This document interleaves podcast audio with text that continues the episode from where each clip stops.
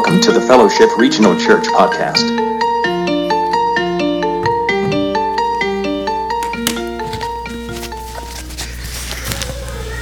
Morning. Yeah. Yes, Lord. Good deal. Is that better? Okay.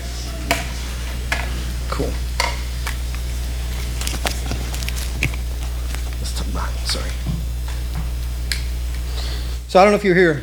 You were here last week, but Luke showed a picture of when we were little and how he tore it up because he was mad.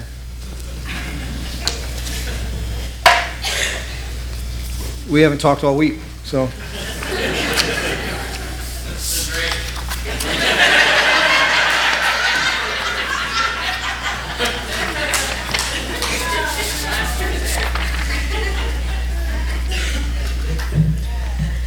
My cross is heavy. Sometimes, you know, the Lord just puts those people in your life to stretch you, you know, teach you how to pray, you know, love your enemies. All right. We've been talking about the Song of Solomon, and um, so, uh, like, are you fighting more at your homes uh, now that we're talking about the Song of Solomon, um, or is it just my house? Is that? we talk about Song Solomon, we fight more. We talk about marriage, you fight more. You talk about parenting, your kids act worse. Um, you focus on keeping your eyes pure, more temptations show up. Uh, it's kind of the nature of, uh, of, what happens in the Christian walk. So no, Katie and I are, Katie and I are good. Um, in chapter one of Song of Solomon, Solomon meets a girl in a vineyard, and he introduces himself, but not in the sense of like I am Solomon king. They have an exchange, and Solomon begins to court this woman. And he treats her great and he speaks kindly to her, but she has got some baggage somewhere. And she doesn't see herself in the same light as Solomon sees her. And so, what we talked about was that inside of our relationships, our words carry the power to change the perspective of the person that we are with. You can say enough nice things and enough kind things to someone that they can begin to see themselves differently. And so, we talked about in chapter one how all of a sudden, like she is, don't look at me, I am darkened by the sun, I haven't taken care of my own vineyard, and all this. And then by the end of chapter one, and we get into chapter two, she's talking about, I'm the rose of Sharon, the lily of the valley. We talked about how Solomon's words became her mirror. That's how she sees herself, is based on what he says. She trusts in what he says and she adapts and follows suit and does what she needs to do and believes him and trusts that what he is saying is true. She learns that she is a beautiful woman, both inside and out. Get into chapter two, and they begin to have this conversation, and it's, it's the springtime of the relationship. It is all about flowers growing, doves are cooing, the, the, there's, there's new grapes, there's new figs, the blossoms are all out. Love is springtime, love is dancing. It's, it's a Central Park, walking across the bridges, holding hands. Oh, it's so lovely and wonderful. And then they kind of have an altercation, which is that what, that's what happens. And they bicker and they fight for a minute, and Solomon comes to the rescue. And what we talked about was that men are the, are the initiators of reconciliation. Men are the ones who initiate reconciliation. We talked in the first chapter that there are these punks with pickup lines, and that's not what we are. We say something and then we do it. We, we get into this part and we're talking about something completely different. We are, we are not just that person that child, children play silent treatment.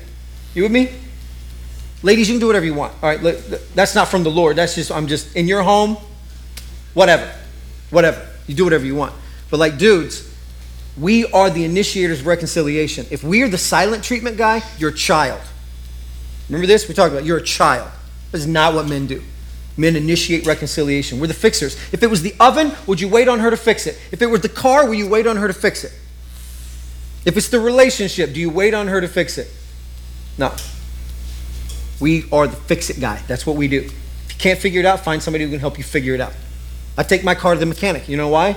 because none of my tools are good enough, nor my skills. That's why. I will find somebody to fix my stuff. Same with my marriage, same with ours. I mean, all of us. This is what we do. So we, then we get into chapter 4, and it is the wedding.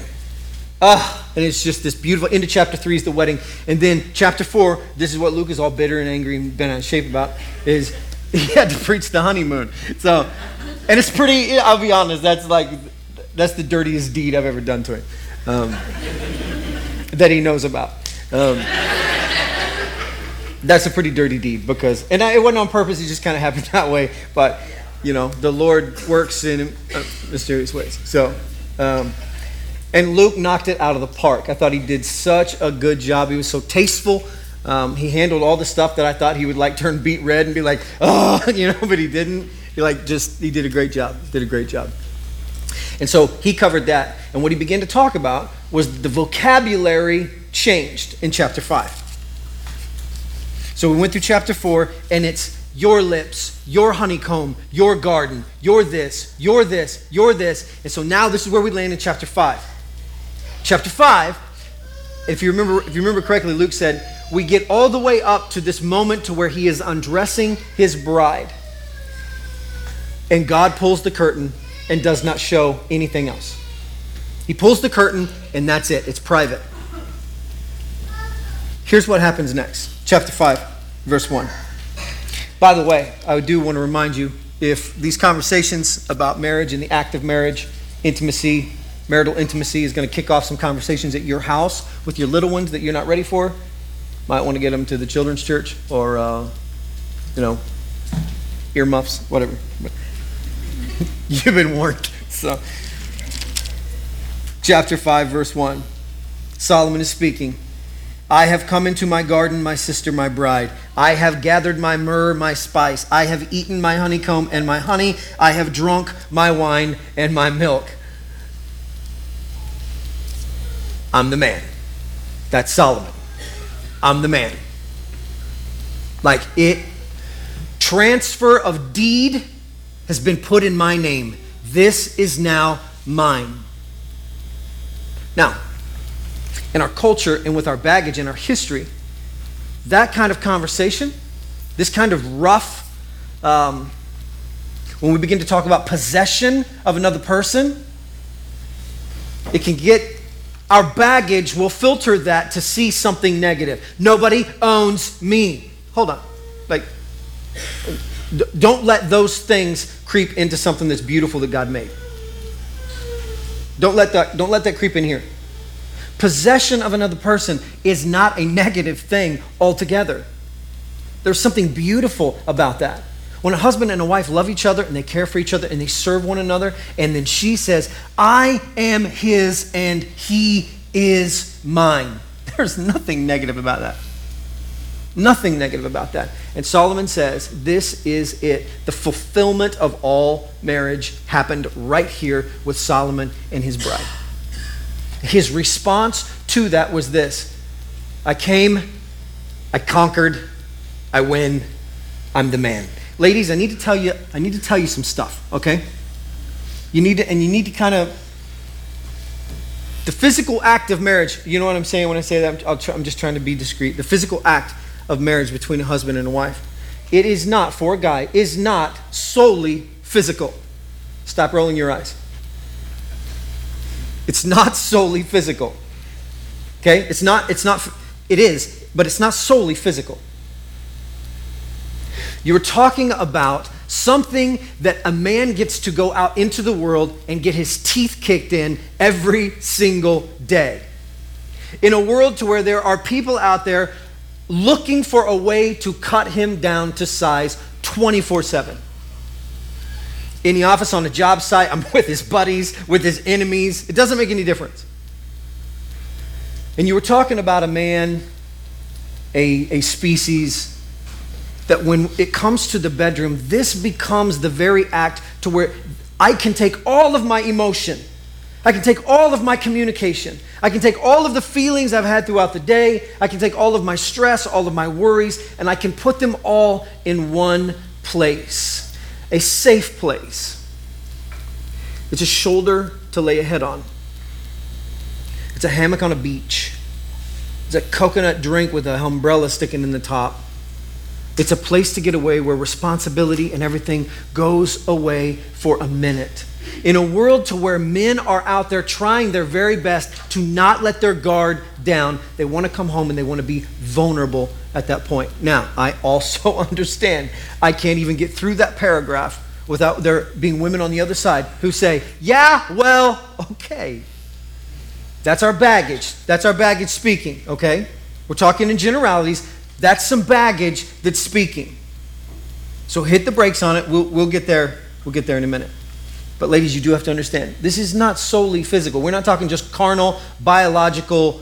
Um, this is just what I need, so provide it, produce it. We're not talking about that.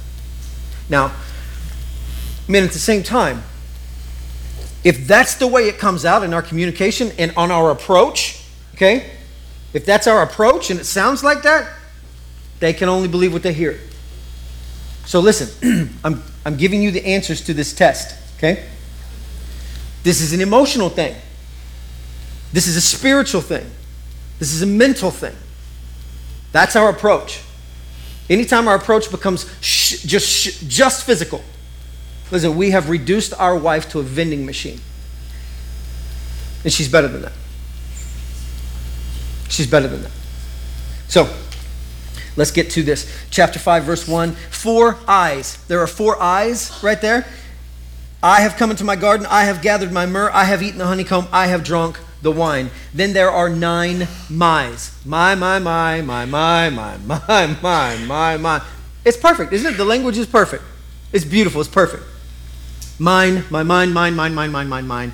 All mine. I need to tell you about a conversation. I didn't, I didn't check with this guy to ask him if I could share this, so I won't share his name. Um, but I, but I need to, but I need to get this information out there. Uh, hopefully, he'll forgive me for sharing this. Talking to a friend of mine, talking about marriage, talking about the difficulties of, of you know the bedroom and how how those kind of just the miscues can happen. There's also this self-conscious thing that can happen. And my friend says, when a woman, he said, when my wife says, I don't like the way I look undressed, he said, I don't understand. He said, I don't understand. I don't understand. I don't understand how she can say that. He said, because when I look at her, and this was his example, and it's beautiful, it's like loving children. You have no other option. You are in free fall. And this husband says about his wife, I look at her and I cannot see even what she's talking about. Listen, men, that needs to be our prayer. That we can focus so much on the positive aspects of who our spouse is that we cannot see anything else at all. That conversation sunk into my heart, and I had to think that thing through over and over. I will see her only in positive light. That's the way I'm going to see her, and I'm going to reflect that in the way I live. That was that was a great challenge. So let me let me take a step further. I'm I'm just bragging at this point. Um, when you go to a church to where the people and the men in your congregation are saying stuff like that, dude, you are winning. You hear me? We are winning. I'm winning because I get challenged on a deal like that's so. That's the best. You don't have to, uh, you know, engage in my party, but I'm so cool, so cool. So thank you for that that story. He is fully satisfied. He is absolutely satisfied with who she is. He sees her only as wonderful, only as beautiful. Chapter 5, verse 2. The woman speaks. Now, let's have just, just a little break. Just a little break. If God would talk about courting and dating and all the erogenous material here, and then he would talk about the honeymoon, do you think he would leave out marital strife? no. Do you think God would set you up? Well, listen, it's going to be peaches and cream the rest of your. Do you think that's who God is? Listen, you're about to see something unfold. Every single one of you married people have been like, holy crap, that's my house. Like I promise you, like you have seen this party, you've seen this party, go down. She's speaking. With me? I slept, but my heart was awake. She says, I was nodding off. You with me? I'm back and forth. I'm nodding off. Listen, she says, look, or she says, listen, my lover is knocking. Now notice the, the quotation marks, and he speaks. Open to me, my sister, my, uh, my sister, my darling, my dove, my flawless one. Uh, have you, do you remember language like this earlier in the book? Yeah, yeah, you know what it was? The honeymoon. You know what happened on the honeymoon? Of course you do. Here he comes with the same old combination. Dudes, change your game, all right? You with me? Dude, don't come with that same rusty old move, all right? That's a that's a weak that's weak sauce. You hear me? Don't break out that old school line. You know what? That's weak sauce. Get creative. Don't be a punk, all right? Here he is. You see him do it. My sister, my darling, 29 right, 42 left. They're not open to padlock, right? No, it ain't open to padlock. She's not a locker, right? She's get a new move. Hear me? Get creative, get a new move. That's rusty, rusty old school move. Open to me, my sister, my darling, my dove, my flawless one. Listen to what he says. My head is drenched with dew, my hair with the dampness of the night. In quotes. What he says is, I've been busting my tail. I just want to relax. I just want to be with you.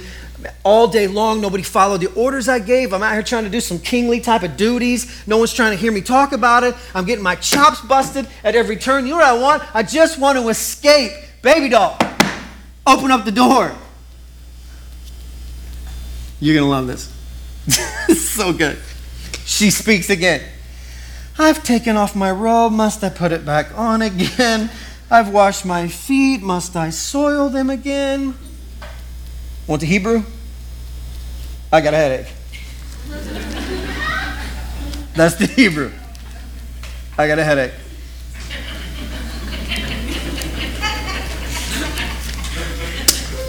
You can't make this stuff up. You know what I mean? Like the Lord is just like, what are you? What is wrong with you people? Like I, I talked about this. Like here's the scenario. Have you ever been there? Just blink if you have. oh, all of you. huh? I mean, this is crazy, isn't it? Listen, I would have went to church a lot more had somebody been talking about this. You know what I mean? Like for real? Like the, the Lord wants to talk about this. The Lord wants to talk about it. That's excellent. He's interested, and she's not. He's trying to connect. She don't want to. Question of the ages. Who's wrong? Who's right? awesome, isn't it? Awesome. Who's wrong? Who's right? Here's the beauty of it. Here's the beauty of it. There's so many things that could just, this could go either way. But, guys, three ways. Let me make sure I got these. Three, three ways to just prove you're an absolute mule. And by mule, I don't mean mule. To prove you're an absolute um, mule. this is three ways to sin against your wife, three ways to sin against God in the bedroom in this situation. Ready? Here they are. Number one, reminder that if it wasn't for you, she'd still be picking grapes. Remember the story, right? He's the king, she's picking grapes. Solomon shows up. Listen, men, ladies don't listen, you can see like a terrible side of us. Like he's the guy, right? He's the man, he's the king. Like he pulled her up out of the ghetto, brought her to the palace, pretty woman, right? Richard Gere, Julia Roberts. You with me? If anybody's got rights at this point, it's him. All he has to do is remind her, by the way, don't forget, if it wasn't for me, you'd still be plucking grapes. Mmm. We'd never say it, right? We'd never say it. But it's there. It's in the story. He's he could. Reminder how much you work. Reminder of how you are the one that's paying the bills. Reminder of just how absolutely there's so many. You know what? You know what? I do a lot of stuff for you. You know what? Yeah, you with me? It'd be really, really, really, really easy to start reminding her about who used to be picking grapes. One way to sin against your spouse, right there. Second way to sin against your spouse. Explain to her that the castle's full of other women. Solomon had somewhere around 300 wives, 700 concubines. There's a thousand women in the, in the palace. All Solomon has to do is go, look, really? Like I can go three doors down. Go ahead and remind your wife that there's more fish in the sea. Yeah, try, try that one out if you want to sin against your wife and God and get a black eye. you know, but try that out. You remind her that, you know, there's women out there that would really like a guy like me. Just, just pull that one out. Just pull it out. Use that one if you really want to offend God and your spouse. Third one make her question your love by giving her the silent treatment. Make her question how much you love her and your commitment to the marriage by giving her the silent treatment. Because that, that works every single time, right? I can't tell you the number of times, you know, that situation unfolded at my house. I gave her the silent treatment. She woke up the next morning and she was like, you know what, that was terrible of me. And I was like, you know what, talk to the hand. And then she was just like, no, really, I'm so sorry. No, that's not how that goes. It's never how that goes. Have you ever seen somebody get mad about the fact that you're mad? Like you're mad, and then they're just like mad because you're mad. Like that's what happens. Silent treatment is the setup for mad because you're mad. That's what happens next. You know what? I'm done. I'm not talking to you. I'm mad. You know what? Now I'm mad at your madness. How did I just lose in this game? I just lost. Now I have to go make crap. Consequently, she's teaching Sunday school downstairs this morning. So. yeah, make her question your love for her by giving her the silent treatment, by treating her less than she deserves at that point. Does Solomon do any of those things? No. No, he doesn't. He could and would have more right than any of us to just go off the hinges and say whatever he wants. He doesn't. He doesn't. Listen to what he does. She says, I've taken off my robe. Must I put it on again? I wash my feet. Must I soil them again? She says, My lover thrust his hand through the latch opening of the door. My heart began to pound for him. I arose to open for my lover, and my hands dripped with myrrh. That's a love note on the door, fastened to the lock that keeps him out. A love note on the lock. You know what that says? Ladies, you already know. Like, you already know. Dudes, here's what it says Don't even question if I'm mad. I'm good. We're good. I can't wait to see you in the morning when you wake up. That's what it means. Love note on the lock. The thing that's barring him from the thing he wants the most, he fastens a love note on the lock and says, don't sweat it, sister. Don't even sweat it. I'm your man, whether you're there, whether you're not there, it's good. Everybody can have a bad day. It ain't no problem for me. Solomon's a hero. He's a hero. She said, I opened for my lover, but my lover had left. He was gone. My heart sank at his departure.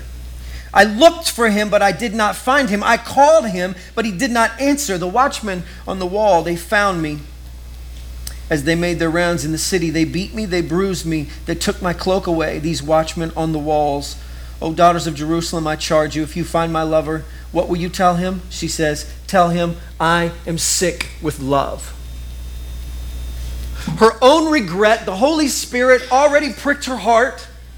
She had already came to the conclusion that she was selfish, that she had resisted in a situation that she could have done better and she didn't.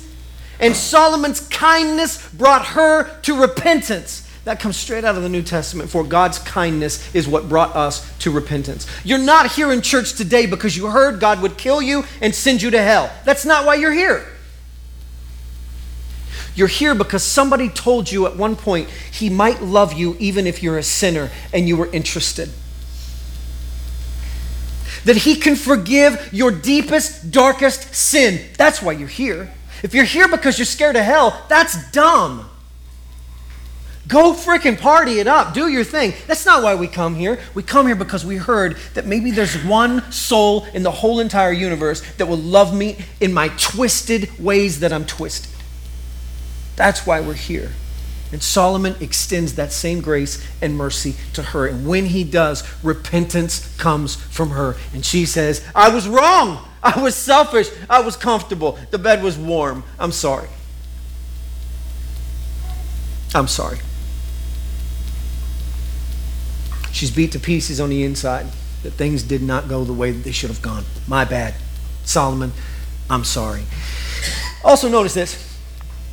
When things in the marriage got rough, who did she go talk to? The daughters of Jerusalem. You with me? She went and talked to the daughters of Jerusalem. I don't know that I need to take this to the next level, but I, but I will anyway.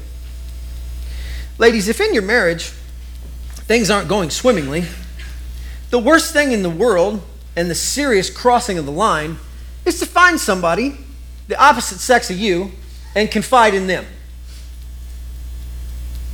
If you ain't got any girlfriends, there's something wrong. You with me? Something wrong with you. You need to connect and get some girlfriends. If you have to find somebody of the opposite sex to confide in, to get your comfort, to go and have that kind of conversation with, oh, because he makes me feel more, he's like my best friend. He doesn't mean anything. Listen, every guy in this room right now is like, uh uh-uh, uh that is not a healthy. Uh uh. Guys, let me just ask, all right? Just ask so the ladies can understand. Ladies, you can say this, heard this comment so many times, ridiculous. Dudes, if anybody, if any girl ever says, oh no, it's not like that, he's just my best friend, how many of you actually, actually believe that? There's no feelings. That dude's motives are 100% pure. Go ahead and raise your hand. Ladies, take note. No one's raising their hand. Do you know why? Because we know. Like, we know. You can say all day, no, we're just friends. No, you're just not. Or he is just not. Guys, same thing with you. You snuggle up beside some lady at the office and you start giving her the, oh, just this, oh, how bad your life is and how terrible your marriage is and how you're such a great man, but your wife just doesn't see it like that, just so that you can get the accolades from another lady? Dude, weak sauce. Ladies, let me ask you that girl's motive's pure, yes or no? Dude, you hear that? Ain't real. No, we're just friends. we just ain't. We just ain't. This is something altogether. It's dangerous. We're walking on the line. We stay out of that situation. She went to the daughters of Jerusalem. Later on, what we find out with him is he was out with the chariots among the noble people. He's in his chariot, roaming around with the noble people. You know who the noble people are? The, the king's men. Where'd he go? I got to get with some dudes that are better than me. Where'd she go? I got to get with some girls who value my marriage. Got to tell you one more thing, then we'll, we'll get back here. No relationship in the entire world is worth, is, is, is more important than a marriage. Well, I just want to stand by her side. Listen, stand by the side of her marriage. You stand by her marriage. Don't you don't that's loyalty is not saying, well, I'm going to keep this secret for her. That's not loyalty. Loyalty is saying your marriage is important. You're in it. I'm, di- I'm, I'm diming you out in the story. You gotta you gotta fix your stuff. Does not work. Does not work. Marriage is an important deal. It's an important deal. All right, here we go. O daughters of Jerusalem, I charge you, if you see my lover, tell him I am faint with love. There was a point before where she said she was sick with love, and that was right before the wedding. She said to the daughters of Jerusalem, do not arouse her awaken love until it so desires. I am sick with love. Talking about, remember, raisin cakes and all this business. This was like, she said, I'm back at that place. Now I'm there. Now, uh, husbands and wives, the miscue, I'm there, she's not there, she's there, I'm here. Like, oh, hey, now, now she's happy and she wants to connect and he's all mad and bitter. You know what I mean? Like the miscues that happen in, why can't we get on the same page? This is normal. Like God was talking about this a long time ago. Like this is 100% normal. One time, Katie and I got in an argument. We were walking in somewhere, and I don't know, I think a lot of couples do this, and there's always one who does one way and one who does the other way. But we're walking in somewhere, and uh, we were arguing about something, and so I'm trying to map out the I'm trying to map out the argument right there. Let's fix this, resolve this before we walk in the door, because I don't like going into places with a fake smile on my face, with my arm around her, like, "Hey, we weren't fighting in the parking lot." You know, I don't want to do that. But like she, she can, like she can be like, "It's fine." hello, like, and be good. I'm not. I like walking the door like this one, this one here, you know? Like, because I, I can't. Like, it's on my face. You can see it. I get twisted up with it. It doesn't, it doesn't work. So we're getting ready to, like, try to resolve this situation, and we can't do it. And so I, in all, all my wisdom, all my wisdom say the sign of a good marriage is a couple that can just get right to the bottom of a situation and map it out and handle it right on the spot. And I thought that was pretty smart, really. Like, I thought that was really, really wise. And she turns and she looked at me and she goes, No. The sign of a good marriage is when two people can be okay with things being undone for a moment so they can cool down.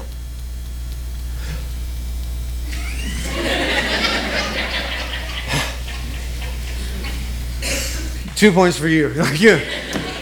You win that one, but, you know. Like that's just that's brilliant. Like listen, things can be undone for a minute. Things can be undone. Listen, if it if it continues, if it stays undone and you can't get to the bottom of it, bring somebody else in. Call somebody who cares about marriage. Call somebody who you know is going to square you off and square him off. Not somebody who's going to side with you or side with him. Call in somebody to say, hey, listen, need to sit down and talk. We're in the middle of this debacle and we can't iron it out. We just need a little help.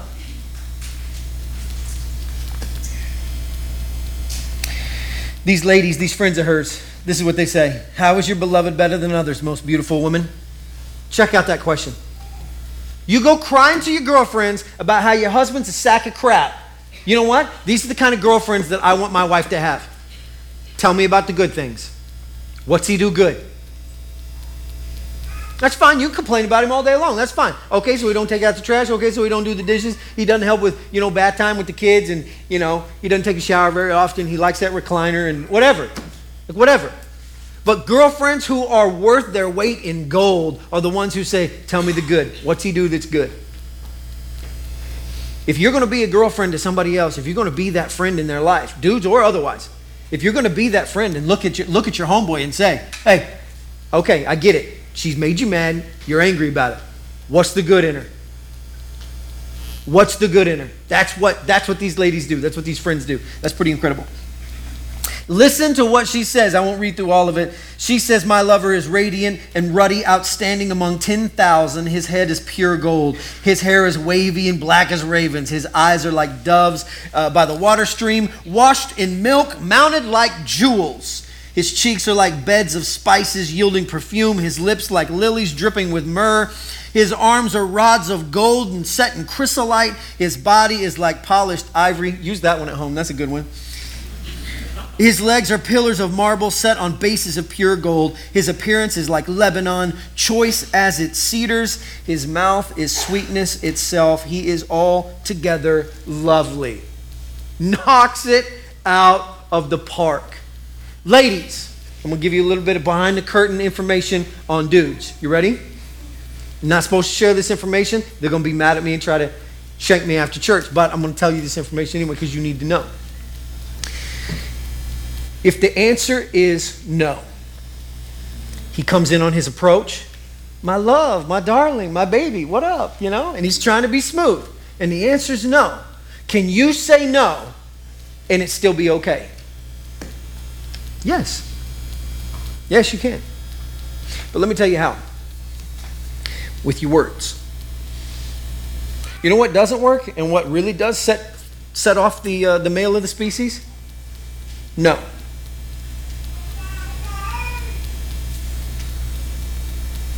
Here's the reason why. Because on that approach, husbands, wives, listen, on that approach, the man is sizing himself up looking for affirmation, looking for validation, looking to have a stamp of approval on his life, to know that he's still the man somewhere. And the answer no doesn't help. You know what does help though? This. I love you. Think you look great. I love being with you. I love our intimate times together. But I promise you, I will be asleep in seven seconds.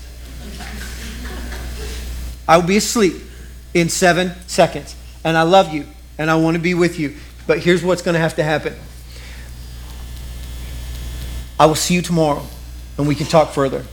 You deserve the best of me, and right now you're not going to get it. And I'm sorry about that. I love you, and you're wonderful, and you're great. Listen, that's not hard. That's not hard. But you got to remember, This guy's been out barking around all day long with this guard up. And he comes to a place of vulnerability and he's asking a question Am I still a man? Am I still a man? Will you still validate me as a man? And the answer, no, doesn't mean no to the biological side. It's no to the no, you're not. So there's got to be a rebuild from the other side. No is not a problem. And most dudes will tell you no's not a problem. The problem is, is if there's absolutely no reaffirmation on the other side that we're still okay, that you still see us as good, that you still see us as strong. with me? Super private, I know. Some of you are like, I'm not fighting about this again. I'm writing this down, not doing this again. Okay. Couple more. Golly. I don't know if we're gonna get very. Okay, let's let's let's try a little further. She talks about him for a second. Last line, uh, chapter 16, chapter 5, sorry, chapter 5, verse 16. She says, His mouth is sweetness itself. He's altogether lovely. This is my lover. Listen to this word. This is my friend. Why is she not worried about what Solomon's doing? Because he's my friend. You know what the hardest realization in my entire life was? Is that my wife, number one in our relationship, she wanted to be friends. I wanted a lover, she wanted a friend. And we had to find a way to make the two meet in the middle. She wants a friend. She's got to be my buddy. She wants to be my friend. All my inside jokes, I tell with her. She wants to be my friend. She says, I'm not worried about Solomon. I'm not worried about what's going on with Solomon. Why? Because he's my friend. I know how he thinks, I know what he's doing. I'm not worried about him. Chapter 6. The friends show up again. Where has your lover gone, most beautiful of women? Which way did your lover turn, that we may look for him with you? She says, My lover's gone down into his garden to the bed of spices, to browse in the gardens, to gather lilies. I am my lover, and he, my lover is mine. He browses among the lilies. You know, uh, there's a where are you is a question about geography most of the time. Where are you? You're on the phone. So where are you? Why are you late? Where are you? Oh, I'm over here. I'm stuck in Colony. Traffic's backed up a mile because you know how Colony is. This is like this is where are you? Oh, I'm I'm oh, I'm at the gas station. Where are you? But the question isn't geographically, where are you, Solomon? Where are you? They ask her, where is Solomon? You want to know where Solomon is? I know right where Solomon is. I know right where Solomon is. This is where Solomon always is. He's thinking about me. He's thinking about browsing among the lilies. He's thinking about going to the garden. He's thinking about spending time with. Where is he? I don't know where he is, but I know where he is. I trust him. I trust him. He gives me all the reasons in the world to trust him, and I trust him. Solomon shows up. Listen to this. You're going to love it, and then we'll close. Then we'll close. You're going to love this. It's so good. Solomon comes meandering up out of wherever Solomon came from. And he says, You are beautiful, my darling, like Tirzah, lovely as Jerusalem, majestic as troops with banners. Turn your eyes from me, they overwhelm me. We heard this before on the honeymoon. On the honeymoon, he looked at her and he said, You have ravished my heart with one glance from your eyes. What he's saying is this physically, when I look into your eyes, physically, uh, it sets me off a little bit. Look away from me, please. We just kind of had this disagreement about the bedroom and, like, don't look away. Let's just have a normal com- Don't, don't do that. You're too pretty. Don't do that. Solomon looks at her again and he says, Turn your eyes from me. They overwhelm me. Check this out. This is the best part, and then we will close. Your hair is like a flock of goats. right? Check this out. Descending from Gilead. Your teeth are like a flock of sheep coming up from the washing, each has its twin. Not one of them is alone. Your temples behind your veil are like the halves of pomegranates. Where did you hear that last? Yeah. Honeymoon. Wedding vows. Wedding vows. They have a fight. There's conflict. They don't know how they're going to put it back together. And Solomon returns to the, to the wedding vows. Your eyes behind your veil. Dudes, listen. This is a game changer. Game changer. There's not a thing about you that has changed since the day I married you. You are as perfect now as you were then. If I were standing at that place again, knowing everything that I know about you and how absolutely insane our life is and how crazy you sometimes are, I would still marry you again. Because I love you. Solomon quotes wedding vows. There is not a bigger pimp in the world than Solomon. Are you with me? Is not. This guy's got game for days.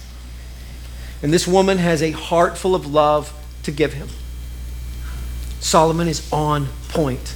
He goes back to that place. Listen what else he says right here. We're almost done. 60 queens there may be, he says, and 80 concubines, and virgins beyond number. But my dove, my perfect one, is unique.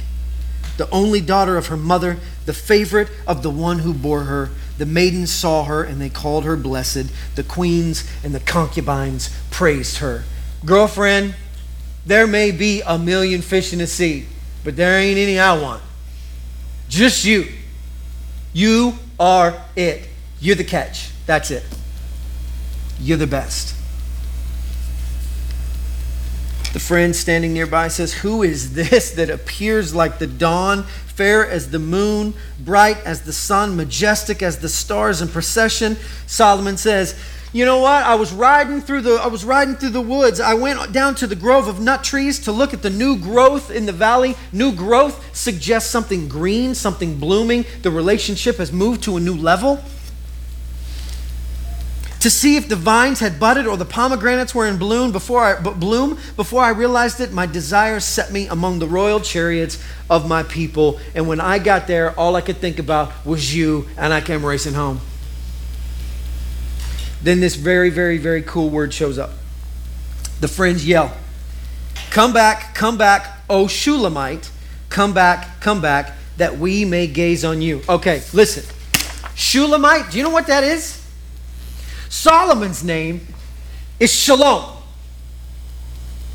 And she and Solomon are paired together so good, they're Brangelina.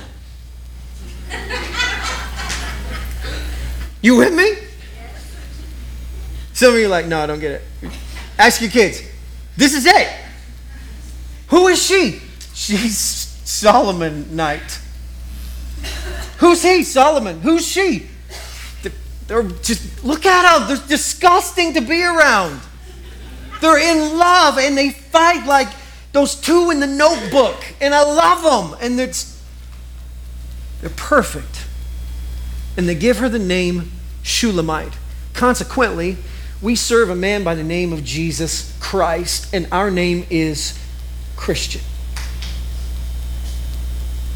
We become the version of the one we love most. Jesus Christ called us to live as he lived. For us to be so connected and so tied together that it changes the way we work and the way we live. There's new names being created for us because we just continue to serve Christ. And the name Christian was not even a name, and they just gave him this name. They're like little Christs and they said of the Shulamite, they said of Solomon's wife, she is the Shulamite. If you don't know Jesus, if you're struggling, if you're in the midst of just terrible times at home, personally, uh, and you need some people to, to gather around you and to talk and to pray with you, uh, I'd love to, love to introduce you to some folks. Uh, love to sit down and visit with you, uh, help you work through some of that stuff. It'd be, uh, it'd be great. We have a, uh, we have a strong, strong group of elders in our church, and they lead us and they direct us. They guide us on, on where, we're, where we're going and what we're doing and where we're moving to next. Um, keep them in your prayer. Pray for one another, please. Uh, pray for our marriages. We want to uh, we want to hold the standard high. We want to live to that standard, so that the people around us will say, you know what? There's something different about those